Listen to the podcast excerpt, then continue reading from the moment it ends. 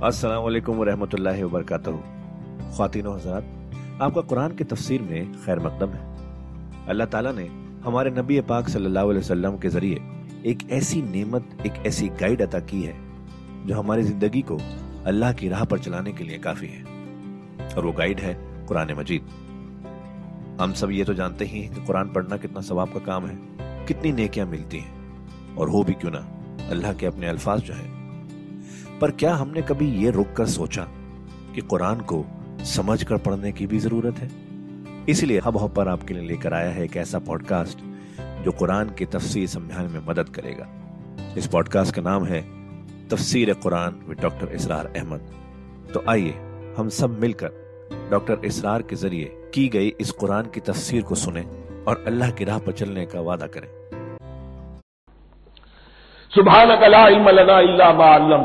का हकीम। यकीनन आप ही की जात है जो कुल के कुल इल्म की हामिल है और जिसके ऊपर हिकमत भी, जिसकी हिकमत भी काबिल है। बाकी तो हर मखलूक में से हर एक का इल्म नाकिस रहेगा। अल अलीम, कुल इल्म का जानने वाला तो तू ही है। अल हकीम, कुल हिकमत, वो तो तेरे ही पास है। काल आदम अम्बे हम बेसमाहिम अल्लाह ने फरमाया कि आदम, इनको बताओ इनके नाम। फिलम्बा अम्बा हम बेसमाहिम तो जब उन्होंने बता दिए उनको, फरिश्तों को उनके नाम, काल आलम अकुल्लक मिन्नी आलम गैबसबा वात तो अल्लाह ने फरमाया क्या मैंने कहा नहीं था कि मैं जानता हूँ आसमानों और ज़मीन की तमाम गायब चीज़ों को, जो तुम्हारी निगाहों से भी ओझल है। गैर मैं हर शय का जानने वाला हूँ। आलम मा तुम दूना व मा कुम तुम तक तुमून और मैं जानता हूँ जो कुछ तुम ज़ाहिर कर रहे थे जो कुछ तुम छुपा रहे थे। छुपाने में महसूस होता है कि उनकी ख्वाहिश ये थी कि खिलाफत हमें मिले। हम खुदाम अदब हैं। हर वक्त तस्बीह और तहबीद और तकदीस में मसरूफ हैं। जो हुक्म मिलता है बजा लाते हैं। तो ये खिलाफत किसी और मखलूक को क्यों मिले? यहाँ सिर्फ़ ये और बता दूँ कि ये चूँकि अब एक तीसरी मखलूक का ज़िक्र भी बाद में आएगा। तीन साहिब तशखुस मखलूकत हैं अल्लाह की। साहिब तशखुस साहिब शऊर। जिनमें मैं का शऊर है। आना मैं। एक मलाइका है। उनकी तखलीक नूर से हुई है। एक इंसान है जिनकी तखलीक गारे से हुई है। एक जिन्नात है जिनकी तखलीक आग से हुई है। बाकी हैवानात हैं, उनमें शऊर तो है, खुद शऊर नहीं है। Self consciousness this world of difference between consciousness and self consciousness इंसान जब देखता है तो उसको यह भी मालूम है, मैं देख रहा हूँ। कुत्ता बिल्ला देखता है, उसे यह अंदाज़ा नहीं होता कि मैं देख रहा हूँ। देखने का एक नतीजा है जो निकल आता है। लेकिन मैं का वजूद नहीं है। ये आना सेल्फ ईगो ये इंसान में है। जिन्नात में है, शऊर में और फरिश्तों में है। एक नूरी मखलूक, एक नारी मखलूक, एक ज़मीन के इस कष्ट में ये जो मिट्टी और गारे, मिट्टी का और पानी का जो मलबूबा है, गारे की शक्ल में उससे बना है। बेसमाहिम फलम्मा अम्बा हम बेसमाहिम काल आलम अकुल्लकुम इन्नी आलम गैब समावात वल्लर्द आलम मा तुमदून व मा कुंतुम तक्तुमून व इस कुलना लिल मलाइकत इसजुदू आदम फसजदू इल्ला इब्लीस और याद करो जबकि हमने कहा फरिश्तों से सजदा करो सबके सब आदम को झुक जाओ आदम के सामने फसजदू उन सबने सजदा किया इल्ला इबलीस, सिवाय इबलीस के। पहली बात तो यह समझिए कि तमाम मलाइका के सजदे की ज़रूरत क्या थी? क्या यह सिर्फ़ ताजीमन था? और ताजीमन अगर था तो क्या आदम खाकी की ताजीम थी? या किसी और शय की ताजीम थी? मक्की सूरतों में यह बात दो जगह वाजे की गई है। फैदा संवय तो हूँ व नफक तो फ़ी है मिल रूही फकाऊ लहू साजदीन। जब मैं इस आदम की तखलीक मुकम्मल कर लूँ और इसमें अपनी रूह में से फूक दूँ, तब गिर पड़ना उसके सामने सजदे में। ताजीम अगर है तो आदम खाकी की नहीं है, उसके अंदर जो डिवाइन एलिमेंट है, जो डिवाइन स्पार्क है, जो रूह रब्बानी है, मेरी रूह उसकी है। और नंबर दो, इसकी हिकमत क्या है, इल्लत क्या है, गर्जो गायत क्या है? जैसा कि मैंने अर्ज़ किया, इस कायनात की इस हुकूमत के कालिंदे तो वो हैं। खलीफा बनाया जा रहा इंसान को, जब तक ये सारी सिविल सर्विस उसके ताबे ना हो, खिलाफत कैसे करेगा? देखिए, मैं जाना चाहता हूँ, चोरी करने के लिए जाना चाहता हूँ। रास्ते में कितने फैक्टर्स होंगे, कितने फ़िज़िकल फिनोमेना होंगे? मैं चलना चाहता हूँ, मैं ज़मीन को धकेलता हूँ, ज़मीन मुझे धकेलती है, ज़मीन मुझे ना धकेले तो मैं कैसे चलूँगा? ये पूरी कायनात जो है, ये जब हम कोई इरादा करते हैं और कोई फेल करते हैं तो उस फेल के पूरे होने में, उसके जहूर में, न मालूम किस कौन कौन से एलिमेंट्स हैं कौन कौन सी फोर्सेज ऑफ़ दी नेचर है, जो हमारे साथ मुआफकत करती है तो हम वो काम कर सकते हैं। और इन सब पर फरिश्ते मामूर हैं। हर एक की अपनी डोमेन है। अगर वो ताबे न हो तो खिलाफत की कोई मानी नहीं। खिलाफत दी गई है। ये इधर जाना चाहता है, जाने दो। ये नमाज़ के लिए मस्जिद में जाना चाहता है, जाने दो। ये चोरी के लिए निकला है, निकलने दो। इसलिए कि उसको जो इख्तियार दिया गया है, उसके इख्तियार के इस्तेमाल में ये तमाम जो कुतें हैं, वो उसके साथ मुआफकत करती हैं। तब उसका कोई इरादा वो अच्छा हो या बुरा, वो पाया तकबीर को पहुँच सकता है। ये गोया कि सबॉर्डिनेशन उसके लिए सिंपल कि तमाम फरिश्तों को झुका दिया गया। अलबत्ता इस आयत में एक मुगालता पैदा होता है, इल्ला इबलीस, सिवाय इबलीस के। मुगालता यह पैदा होता कि शायद वो भी फरिश्ता था। इसलिए कि हुक्म तो फरिश्तों को दिया गया था। फिर नोट कीजिए, इससे पहले, बहुत पहले सूरह कहफ नाजिल हो चुकी है। और सूरह कहफ में फरमा दिया गया है, कान मिनल जिन ने फफसका नब्ज रब्बी। वो जिन था। बस उसने सरकशी की अपने रब के हुक्म से।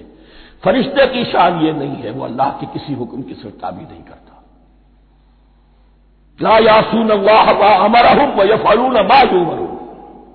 वो अल्लाह के किसी हुक्म की नाफरमानी नहीं करते और जो हुक्म मिलता है बजा लाते ये जिन्नात के अंदर इख्तियार था, जैसे इख्तियार इंसानों को दिया गया है।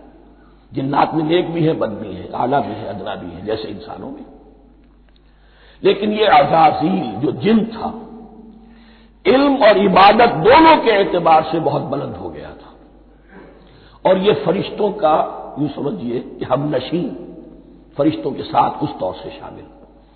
जैसे बहुत से इंसान भी अगर अपनी बंदगी में, जोहद में, इबादत में, नेकी में तरक्की करें तो उनका मलय आला के साथ आलम अरवाह के साथ आलम मलाइका के साथ एक रबता कायम होता है।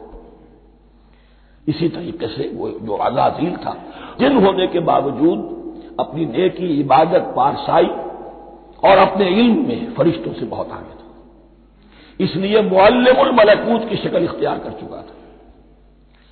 उसको अपनी जोन था, ये बात जैसा कि मैंने अर्ज़ किया, सात मरतबा कुरान में यह बात आई है, किस्सा इबलीस आदम। कि फरिश्तों को हुक्म हुआ कि सजदा करो। सब झुक गए, इबलीस ने सजदे से इनकार कर दिया। सात मरतबा। ये सातवीं मरतबा है जो हम पढ़ रहे हैं। मुसहफ में पहली मरतबा आ रहा है। तरतीब नजूल में सातवीं मरतबा आ रहा है। यह आदम और इबलीस का किस्सा इससे आगे सूर्य आराफ में आएगा, फिर सूर्य हिजर में आएगा सूर्य बनी इसराइल में आएगा सूर्य कहफ में आएगा सूर्य ताह में आएगा सूर्य सौद में आएगा। छह मरतबा। मक्की कुरान में एक मरतबा यहाँ। तो यहाँ इशारा नहीं किया, इसलिए मुगालता हो सकता है। लेकिन यह कि सूर्य कह मैं आपको बता चुका हूँ, कहा न मिले जिन ने फंसा कहा ना अपने रब्बी। उसने अपने रब के हुक्म से सरताबी की। नाम इसका अजाजील था। इबलीस इसका सिफाती नाम है अब। इसलिए कि अब लसयुबलिसों के मानी होते हैं मायूस हो जाना। ये अल्लाह की रहमत से बिल्कुल मायूस है। और मायूस जो हो जाए वो शैतान हो जाता है। अब मेरा तो छुटकारा नहीं है, जितनों को बर्बाद कर सकूँ करूँ? मेरी तो आत्मा खराब हो चुकी है। जितनों को अपने साथ, हम तो डूबे हैं सनम तुमको भी ले डूबेंगे। अब वो शैतान इस मानी में कि इंसान की अदावत उसकी घुट्टी में पड़ गई। उसने अल्लाह से फिर इजाज़त मिली कि मुझे मोहलत दे दे, यौम युबासून, क्यामत तक के दिन के लिए। तो मैं साबित कर दूँगा कि ये आदम उस रुतबे का हकदार न था मुस्तक न था जो उसे दिया गया। अना खैर मिन हो मैं उससे बेहतर हूँ। खलकतनी मिन नारिन व खलकतहू मिन तीन। तूने मुझे आग से बनाया, उसे गारे से बनाया। लेकिन यही तकबर है दर हकीकत कि जिसने उसे रागे दरगाह हक कर दिया। वस्कुल्लामलाकत इसजुदूल आदम फसजदुल्ला इबलीस अबा वस्तकबरा। अबा, उसने इंकार किया। वस्तकबरा और तकबर किया, इस्तकबार किया। वह काना मिनल काफिरीन। काना अरबी जबान में दो तरह का होता है। ताम्मा नाकिसा। एक मानी ये हो सकते हैं कि हो गया। अब अपने इस इस्तकबार और इनकार की वजह से काना मिनल काफिर वो काफिरों में से हो गया। एक काना ताम्मा होता, था ही काफिरों में से।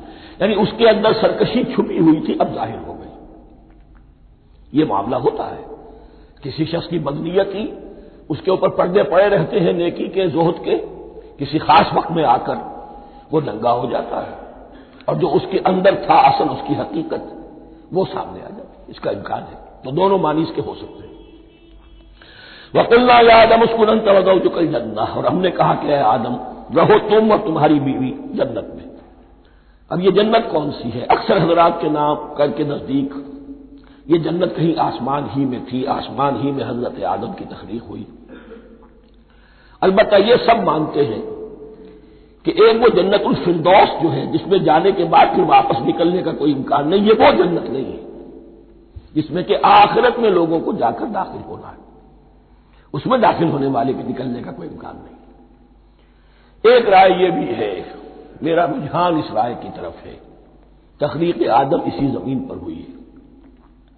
वो जिन मराहल से गुजरी है तकरीक वो एक अलहदा मसला है।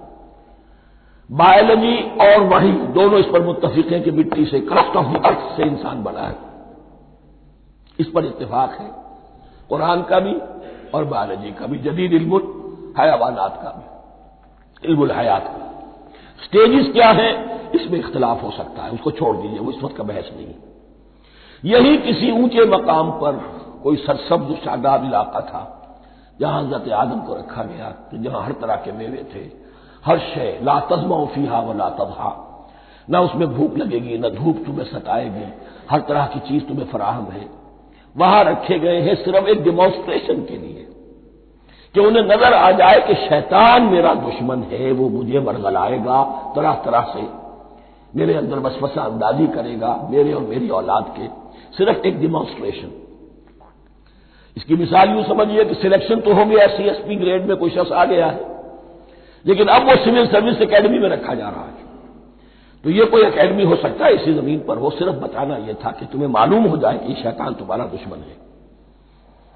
इसलिए कि इसमें जो एक लफ्ज हबूत का आ रहा है वो हबूत सिर्फ़ एक ही मानी में नहीं होता, दूसरी मानी में भी है। अल्लाह आलम। ये चीज़ें फिर मुतशाबहात में रहेंगी। इसलिए इनके बारे में कोई एक राय, दूसरी राय उसके लिए जहन से, अकल से बात करके एक या दूसरी राय इख्तियार कर सकते हैं। वकुल्ला आदम उसको वजौज कल जन्ना और हमने कहा कि रहो आदम, तुम भी और तुम्हारी बीवी भी बाग में, इस बाग में, अल जन्ना इस बाग में, गोया के इशारा किया जा रहा है। वकुला मिनहा रगद है सुशे तुम खाओ उसमें से। बाफरागत जहाँ से चाहो, हर तरह का फल है, खाओ। वला तकरबा हाज ही शजरा। यहाँ पे उस दरख्त का नाम नहीं दिया गया। इशारा, उस दरख्त के करीब बन जाना। फतकूना मिनजालिमीन तो तुम जालिमों में से हो जाओगे। तुम हद से गुजरने वालों में से हो जाओगे। अब इसकी भी हिकमत समझिए कि चूँकि डिमॉन्स्ट्रेशन करानी है, कि तुम्हें किसी चीज़ से हज़ार चीज़ें मुबाह हैं दुनिया में, चंद चीज़ें पीने की हराम है। अब तुम अगर उन हज़ार मुबाह चीज़ों को छोड़कर हराम चीज़ को पीते हो तो ये तुम्हारा इख्तियार हुआ। जबकि अल्लाह ताला ने मुबाहत का दायरा बहुत वसी रखा है। जिससे चाहो चंद रिश्ते हैं जो बयान कर दिए गए, ये हराम है, मुहर्रमात है अबदिया है, इनसे तो शादी नहीं हो सकती। बाकी किसी मुसलमान औरत से दुनिया के किसी कोने में वो शादी कर सकते। करोड़ों के ऑप्शन आपके लिए खाली खुले हैं। लेकिन फिर भी इंसान शादी ना करे, जिना करे। ये गोया कि उसकी अपनी खबासत है, नफ्स है। एक नहीं, दो दो, तीन तीन, चार चार तक शादी करो। इजाज़त है तुम्हें। तो इस एतबार से मुबाह। अब ये पूरा बाग तुम्हारे लिए मुबाह है। बस एक दरख्त है, इसके पास न जाना। और दरख्त का नाम लेने की कोई ज़रूरत नहीं। तो आजमाइश थी ना। सिर्फ़ एक आजमाइश और उसकी डिमॉन्स्ट्रेशन फजल शैतान अनहा। तो फुसला दिया उन दोनों को शैतान ने उस दरख्त के बारे में। अब वो किस किस तरीके से फुसलाया, ये भी जैसा कि मैंने किया, छह मरतबा चूँकि यह किस्सा आ चुका है। इसकी आपको सुरह ताहा में तफसील मिलेगी। किस किस तरीके से फुसलाया और और इस बात के लिए तैयार किया। फाखरला हुमा मिम्मा काना फ़ी तो निकलवा दिया उन दोनों को उस कैफियत में से जिसमें के वो थे वो कैफियत के न कोई मुशक्कत है न कोई मेहनत है और इंसान को हर तरह का अच्छे से अच्छा फल मिल रहा है तमाम जरूरियात फराहम है और खास कोई हुल्ल जन्नत है जिसका कि लिबास भी अता किया गया है लेकिन उन कैफियात से अब निकाल कर अब जिसे आप कहेंगे बिटर फैक्ट्स ऑफ़ लाइफ अच्छा अब जाओ। ये डेमोन्स्ट्रेशन करनी थी, हो गई। शैतान तुम्हारा दुश्मन है, तुम्हारा और तुम्हारी नस्ल का। शैतान लाइन और वो तुम्हें फिसलाएगा, जैसे आज फिसलाया है। तुम आगाह रहना उसकी शरारतों से। इन शैतान लकुम अदुवन फतखिदू हो अदुआ ये शैतान तुम्हारा दुश्मन है, उसे अपना दुश्मन ही समझो। लेकिन यह है कि अगर कुछ लोग उसे दोस्त बना लें उसके एजेंट बन जाए, उसके कारिंदे बन जाए, ये उनका चॉइस है। जिसकी सजा उन्हें मिलेगी। फाकरजा हुमा मिम्मा का नाफी वकुल बेतू बाहुकुम ने बाहुम और हमने कहा उतरो तुम सब एक दूसरे के दुश्मन हो गए अब ये चूँकि जमा का सीधा आया है, एक दूसरे के दुश्मन हो गए तो एक दुश्मनी तो शैतान और आदम और जरूरियत आदम की है।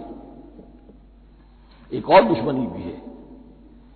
जो इंसान में मर्द और औरत के मामले है। औरत भी फिसलाती है, गलत रास्ते पर डालती है। मर्द औरतों को गुमराह करते हैं, औरतें मर्दों को गुमराह करती हैं। कुरान मजीद में कहा गया, या युहलजीन आमनु इन नमिन अजवाजकुम औलादकुम अदुवल्लकुम फासरूकुम अहले ईमान, चौकन्ने रहो, चौकस रहो, तुम्हारी बीवियों और औलाद में से तुम्हारे दुश्मन हैं। बचकर कीप अलर्ट। कहीं उनकी मोहब्बत तुम्हें राह हक से मुनहरिफ न कर दे। तुम एक अच्छा काम करना चाहते हो। बीवी रुकावट बन गई। बीवी को अच्छा काम करना चाहती, शोहर रुकावट बन गया। तो ये मोहब्बत नहीं है, ये अदावत है। इस हवाले से, बाजुकुम में बाउन रहू वलकुम फिलर्द मुस्तकर हूँ मैं बताओ इलाही और तुम्हारे लिए अब ज़मीन में मुस्तकर है, जाए क्याम है और मता है। ज़रूरत की चीज़ें हैं, हमने फराम कर दी है। इलाहीन, लेकिन एक वक्त मुन तक के लिए। ये अवधि नहीं है, एक वक्त आएगा, ये मिसाक हम लपेट देंगे। यौमनक में समा का सिजन कुतुब। जिस दिन के हम तमाम फिजाओं को और तमाम खलाओं को, तमाम आसमानों को इस तरह लपेट लेंगे जैसे किताबों का तुबार लपेट दिया जाता है। एक वक्त आएगा। ये तखलीक इला अजल मुसम्मा है इलाहीन है। फतलक का आदम मिन रब ही कले मात इन फताह तो सीख लिए, हासिल कर लिए, आदम ने अपने रब से कुछ कलेमात। तो अल्लाह ने उनकी तौबा कबूल कर ली। अब इसकी वजाहत सुरह आराफ में है। ये तो चूँकि पसमंजर में वो दो तिहाई कुरान मौजूद है। उसकी वजाहत क्या है कि हज़रत आदम में सख्त पशेमानी पैदा हुई है, मैंने क्या किया? मुझसे खता सरदर्द हो गई, अल्लाह के हुक्म की मैंने खिलाफ वर्जी की। लेकिन उनके पास अल्फाज नहीं थे, किन अल्फाज में अल्लाह से इस्तफार करें? किन अल्फाज में अल्लाह से माफ़ी चाहे? अल्लाह की रहमत यह हुई कि अल्लाह ने अल्फाज में खुद तलकीन फरमा दी। यह अल्लाह की शान रहीमी है। असल से जो है, वो इंसान के अंदर गुनाह पर नदामत का पैदा हो जाना है। ये असल तोबा है। तो खातिनों हजरात, ये था आज का एपिसोड। अभी तफसीर बाकी है। पूरी तफसीर सुनने के लिए अगला एपिसोड सुनना ना भूलें। ज़रूरी है कि हम कुरान को पूरी तरह से अच्छे से लफ्ज ब लफ्ज समझें। इसलिए अगले एपिसोड में आपका इंतज़ार है। सुनते रहिए ये पॉडकास्ट जिसका नाम है तफसीर कुरान विद डॉक्टर इसरार अहमद, सिर्फ़ हब हॉपर पर।